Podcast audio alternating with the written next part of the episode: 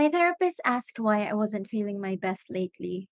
I told her that I was so afraid to become the person I was before, sad and afraid, and she smiled.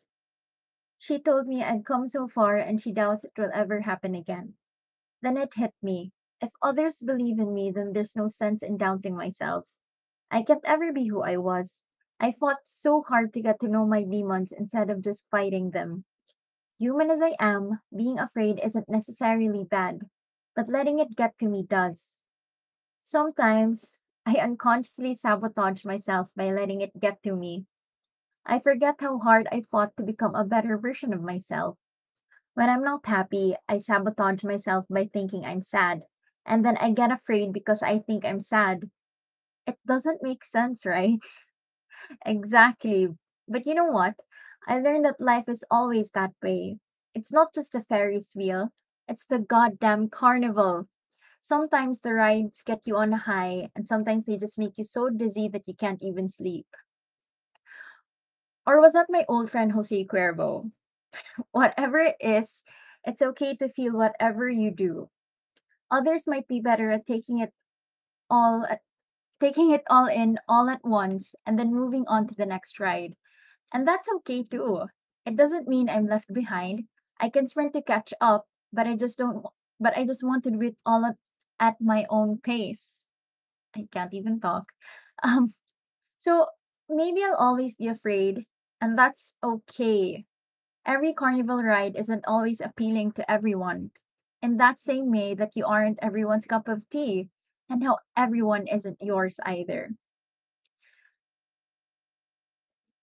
I think that what I'll always have to remember is that I don't have to fight my demons. I just have to make peace with them. I might need a reminder every so often that it's not always a flawless relationship with myself. Sometimes I don't even have the energy to make peace with my demons. I mean, real talk.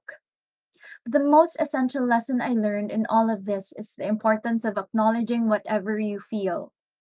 When I'm sad, it's okay, because really, it's okay to be sad. It only means I had high hopes for something, but it doesn't mean that there's no light at the end of the tunnel.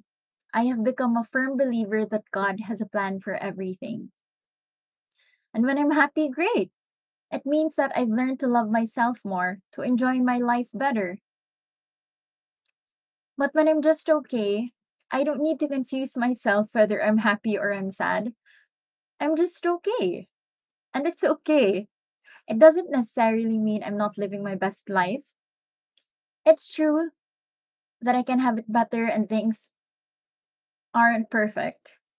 But I'm happy with the way things are. So I dabble into the what ifs. I realize that the key to all of this is acknowledging that things are okay if they're just okay. They don't always have to be something grand. Things are okay if you just let go and let God. If I need more in the future, then I'll work for it when the time comes that I need it. But for now, now I'm okay. I'm okay with just being okay.